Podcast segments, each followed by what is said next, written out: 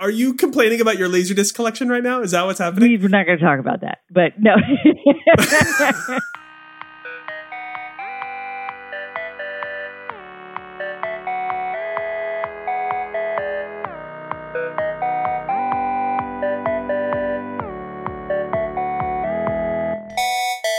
Welcome to Catalyst, the Launch by NTT Data podcast. Launch is a brand new offering from NTT Data that focuses on design led, product led, high end software development.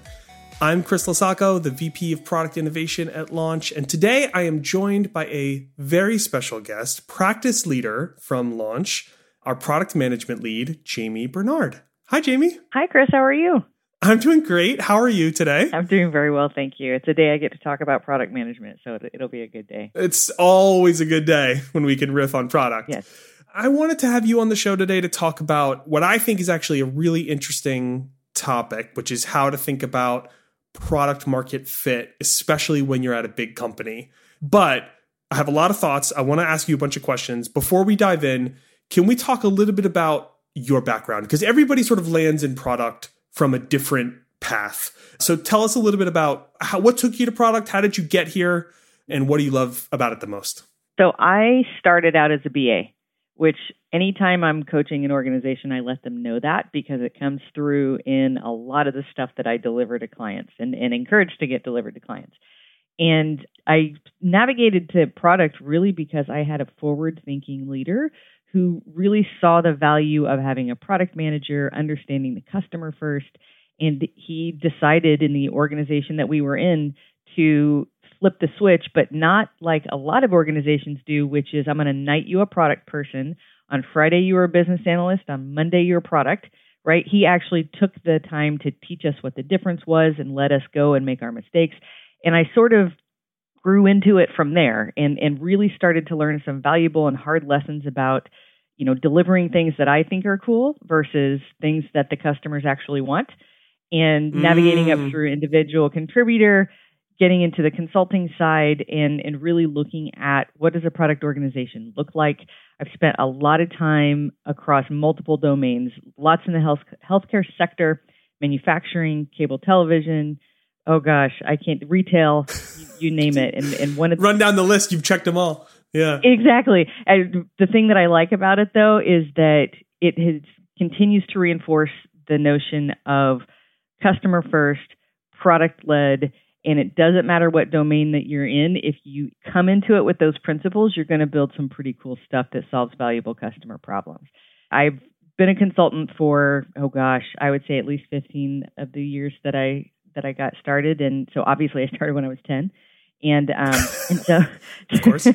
to that end, you know, here here we are, and now I get the ple- I have the pleasure of coaching up and down the portfolio stack. Right, I spend a lot of time in the system, hands in the in it, to, because I like to practice. I'm a practitioner at heart, but I also like to work on the system and think about the way that product management is evolving and how organizations, quite frankly, sometimes aren't. And so that's kind of where I'm playing a lot today is how might we play in a space where Conway's law is something that we have to battle so that we can be a product led organization. What's Conway's law?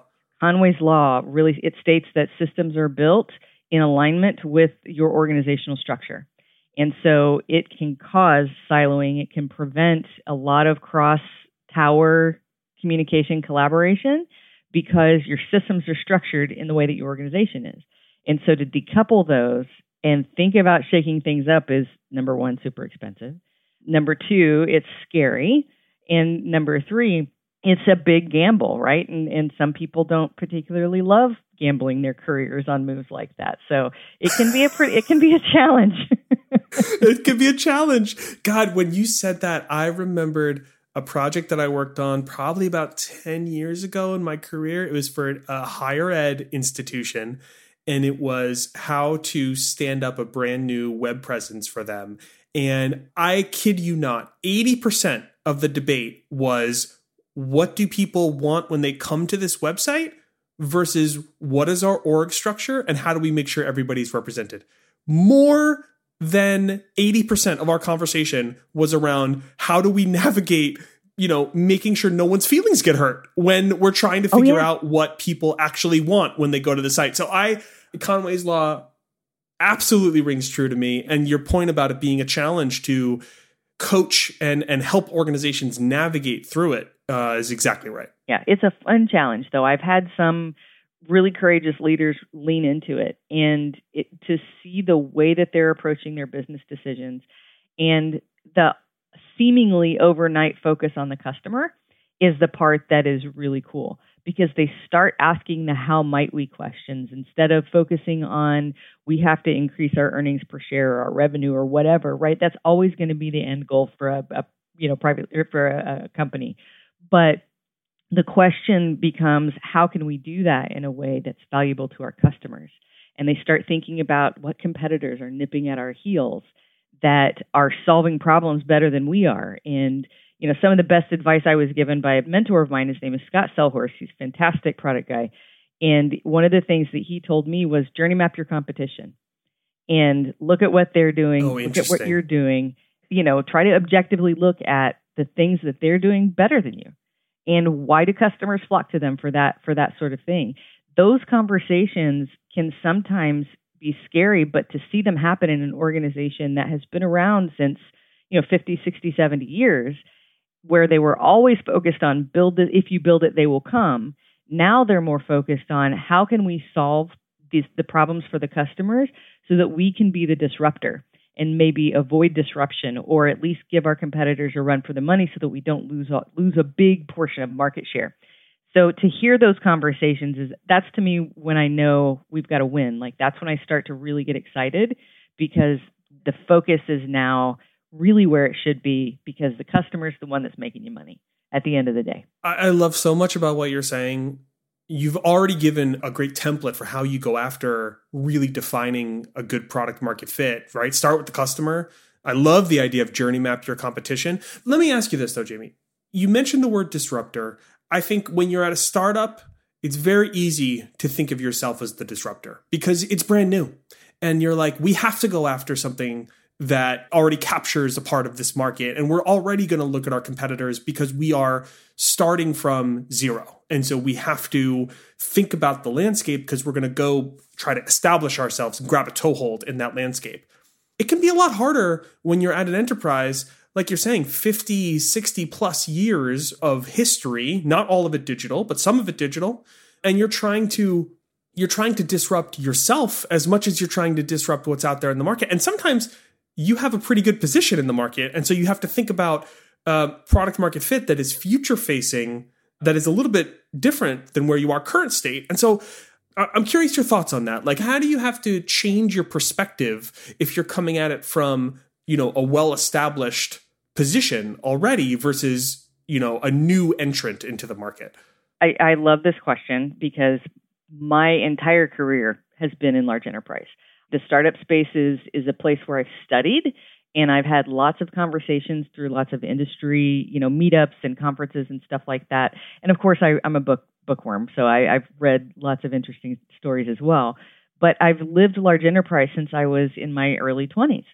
So when it comes to product market fit in the enterprise, two things I want to talk about. Number one, just the the project cycle, right, and how work gets done and how it gets prioritized, but also the three horizons, because I think that's where a lot of companies will really lose sight of it when it comes to what they're choosing to build and why, and the investment that comes with that. What are the three horizons? the three horizons mean like my my core offering my first horizon 85% of my money really is to go into my core offering. This is what i have out in the marketplace. I've secured this market share. If i were to do nothing else i would coast along and just deliver this value proposition out to the marketplace that's 85% of my wallet the other 15%, however, is I think where that nature of disruption can come into play.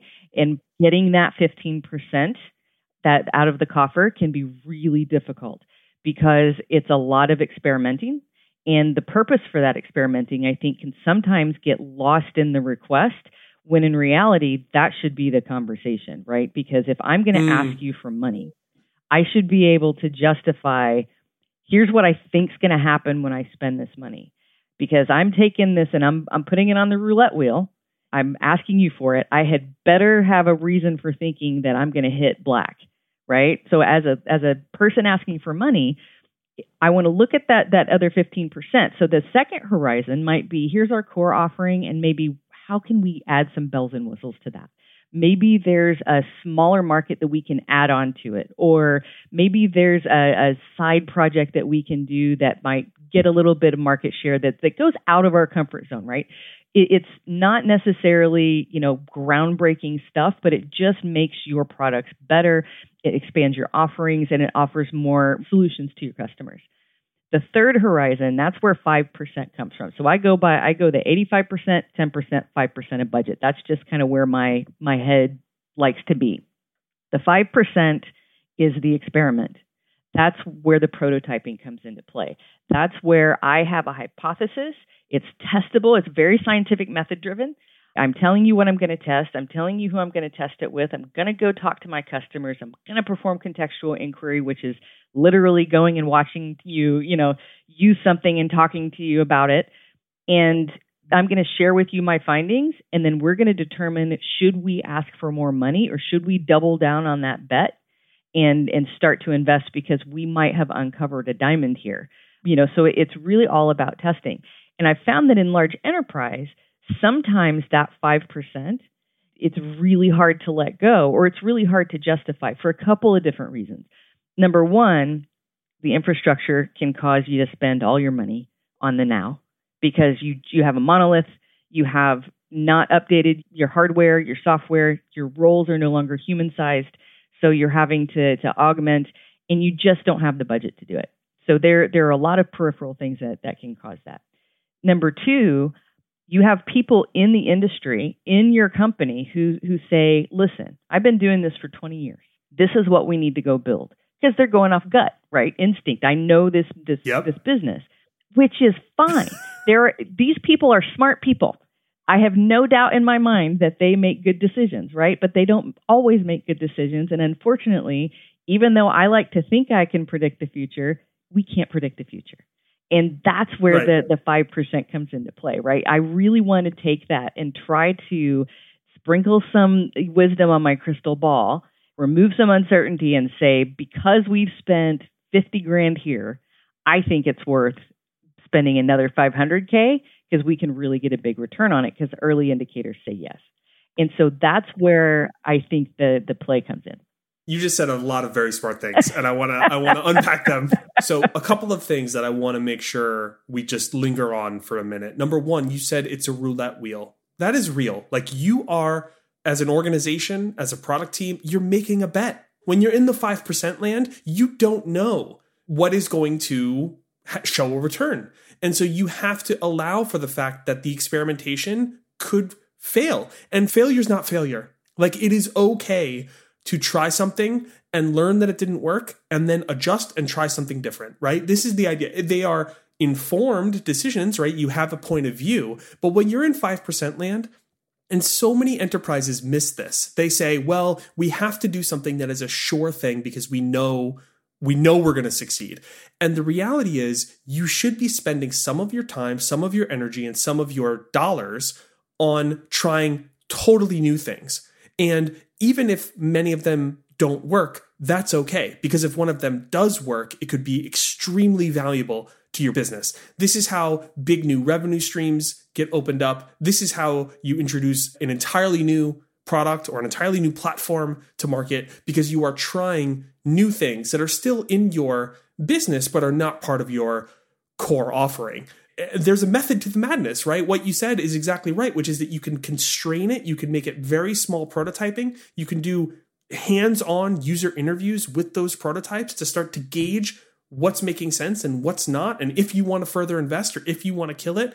And there are ways to spend those dollars in a smart way, even though ultimately they are bets. And if you make some good bets, you could be rewarded tremendously because you've started to see the traction and then you go further. So I absolutely think as big enterprises are thinking about how do I how do I go after, you know, new adjacent markets? This is one of the ways to do it is allow for some of your budget to be experimentation with product people and designers who are really doing these tests. So I love that idea. And then to come back quickly to this the 10% thing, have you ever heard of this concept that you want to build features that have 100% reach? Yes. I think this is super interesting when people think about how do I uh, you called it like the bells and whistles or the you know the the additional feature on my core platform. So it's not part of the core core but it's like one step removed. And sometimes what i think enterprises get wrong here is that they try to do something that is related to the core business but is only going to be meaningful to like a small slice of their users like it's only going to really scratch an itch for like 5% or 10% of their existing user base. What I've seen really be be game changing is when you look at a an, an existing platform, an installed platform, and say, how can I add value that's going to hit 90% of the users or 100% of the users? Doing something like that means you've got to go back to the fundamentals. You've got to say, how do I identify the core workflows of what we're doing um, and and add on to those or maybe rethink some of those right? I'm going to make navigation really sing. I'm going to make onboarding go really well. I'm going to clean up the speed of our mobile app. It's these kinds of things that many of them are not considered like the core offering but they have close to 100% reach they touch all of the users and they make a tremendous improvement that can lead to happier clients, more repeat business. Um, and ultimately, if you're doing it right, they can open up new lines of revenue too. So I like the idea of saying with that 10% time, it's a little more focused, it's a little more, you know, uh, connected to our 85% core business. But there's a way to do it where we're trying to think about who is this going to hit, and then how do I make sure that that we're doing, you know, something really amazing for the maximum number of people. I cannot tell you how often companies will fall into the trap of solving for the local. And it might be an objectively yes. good solution, right? Like this is going to make these 10% of people so flippin' happy that, you know, you can sell that all day, every day. But when they lose sight of the reach, then the ROI really isn't a fraction of what, what you could have. Again, it might be an objectively good idea, but when you're investing dollars in that second horizon, that might not be the best spend, I'll say, or the best choice on which to spend it. Right, because you just there's a limit, right? The maximum return is lower because the audience is lower. Yeah, and I mean sometimes you have to do that, right? Compliance comes into play and legalities or whatever, but but I I, I could not agree with you more. Yeah, let's go back to the five percent for a second you know we were we were chatting about this a little bit and we were talking about some of the the client work that you've been doing.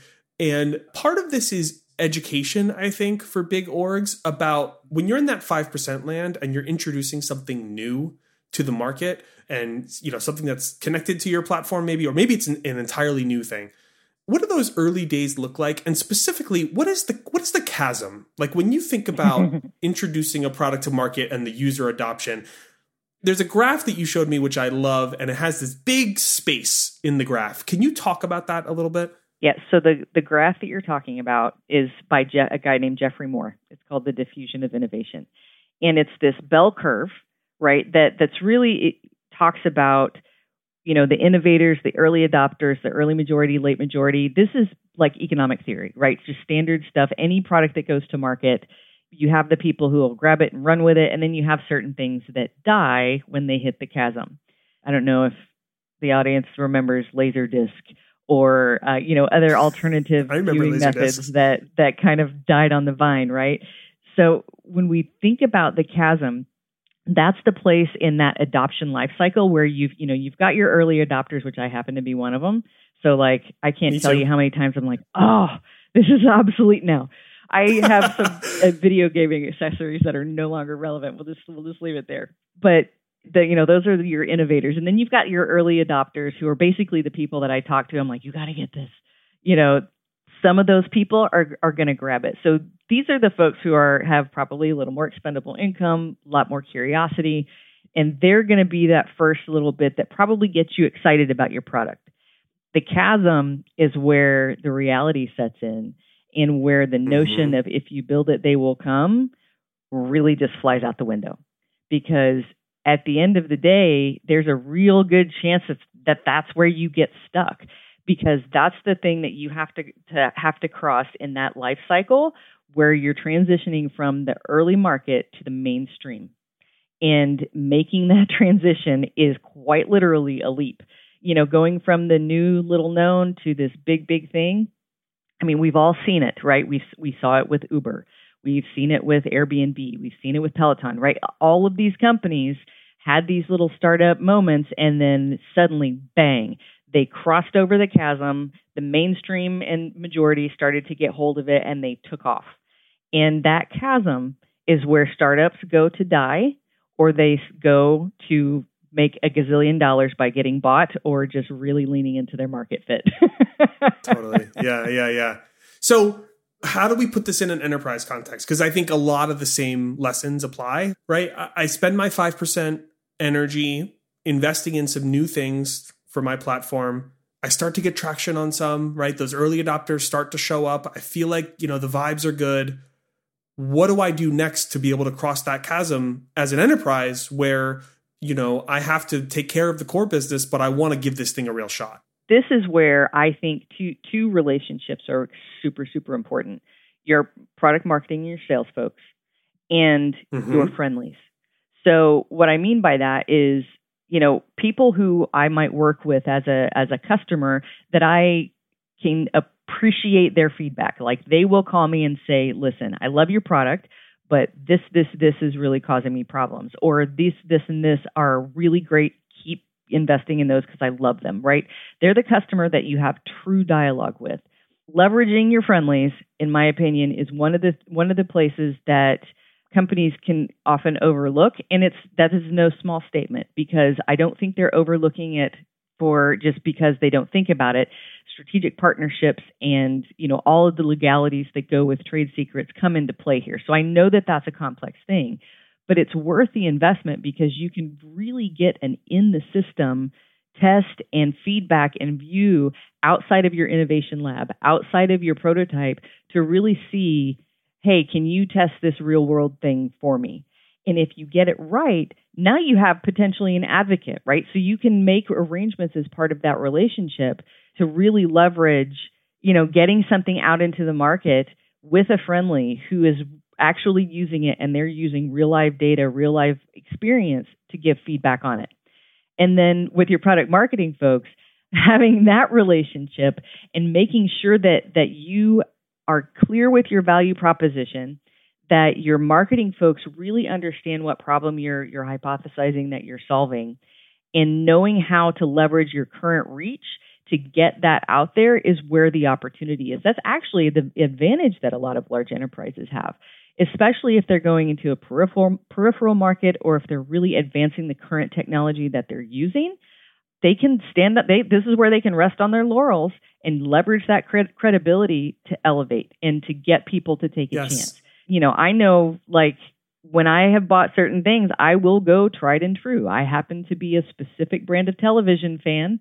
And when I'm trying a different gadget, if that brand of television happens to to come out with that gadget, that's most likely the one I'm going to buy because I've had good experience with that. That's a very real thing. So you said something about when you're working with marketing, make sure you're thinking about make sure you have a, a really good shared common understanding about the problem that you're trying to solve. Yes a lot of people overlook that. And that's a really important point. How do I, as a product team or a product person, really connect with my colleagues in marketing, orienting around the problem just as much as the solution can be really helpful because you know it's like you define the pain and suffering and then you say we've got a good antidote. Yeah. you know we got a good we got some pain relief that we can start to talk about to people. But um, making sure that it's clear like what you know why why did we do this? Why do we think that there's traction here? Why do we think we want to evangelize this? Well this is why because there's real there's real pain points that we're addressing. Makes total sense to me. And the point about you know leverage your brand equity and say hey you know you know us for this one thing and we do it really well and now we're doing this other thing but we we're bringing the same level of industry expertise you know rock solid security hopefully um, you know reliability and and customer support and all of those other things use the power of your brand assuming you've got a good brand and and let it bolster the case because a startup can't do that. A startup is trying to build that brand from from the get. I think those are great points and making sure that you've got strong relationships internally, right? Your product team and your marketing team is really important. I would also sort of related to this, I would wonder about like a customer support or a customer success team because it feels to me like they also play an important role, especially when you're introducing something new. I'm curious if you have thoughts on that. They do. However, I always encourage clients do not overinvest in support. That is investing in failure demand. If you are oh, spending a lot of money on support, then that is a canary in the coal mine that there is a failure within your product that you need to address. Typically, it's a usability or user experience thing right? So knowing that, I think at the beginning, especially the customer support folks, you can really partner to understand where did we get it wrong. Even if you do hit, even if you do cross the chasm, I can pick up my iPhone that I have used a version of forever, and I can tell you things I don't like about it. If this was the version one, that customer support group would be very important because you can start to ingest and synthesize and really look at what stands out as that 100% reach. Where can I actually invest our dollars that we want to enhance or, or improve that will satisfy for the many and really increase, you know, our credibility as problem solvers. That's where I think they become they really are valuable up front. The goal should be to reduce their role and get them focused on you know something else or even in the next area right because if you're spending millions of dollars on applications so that you can give better support i would urge you to look at what you're supporting and see if you can carve out some of that money and solve some of those issues so you're not having to deal with that in the first place I love that. That's a great. That's a hot take. It's a good one though. That is a, a great piece of advice. And you know, that's like, hey, look at where you're spending your money and and read between the lines because you may be putting band-aids on problems that you should just be putting solutions to. Oh yeah. So I, I read a book called Build. It was actually recommended by our the VP of Engineering, Nate Spilson. And it's written by Tony Fadell, the guy who created the Nest. Oh, the created the iPod. Yeah. And Nest, yeah. He has the best quote. I love it. And I throw it in presentations all the time and it is literally people like painkillers way better than they like vitamins.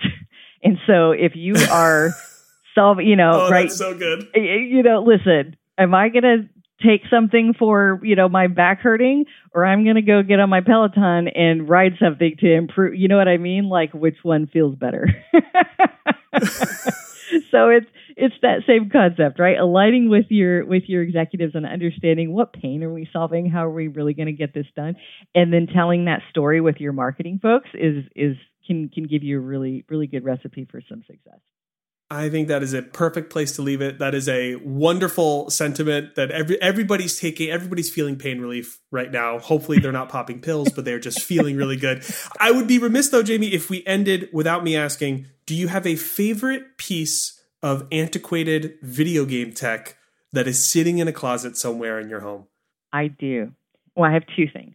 One of them is not necessarily tech, but it is an ET Atari cartridge that is from the dump. I, oh I have that. That's somewhere, incredible. Which is just wild. And then the other one that I have is an old Oregon Trail handheld.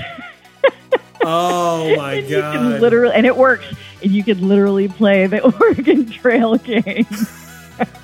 Amazing! You can die of dysentery whenever you want.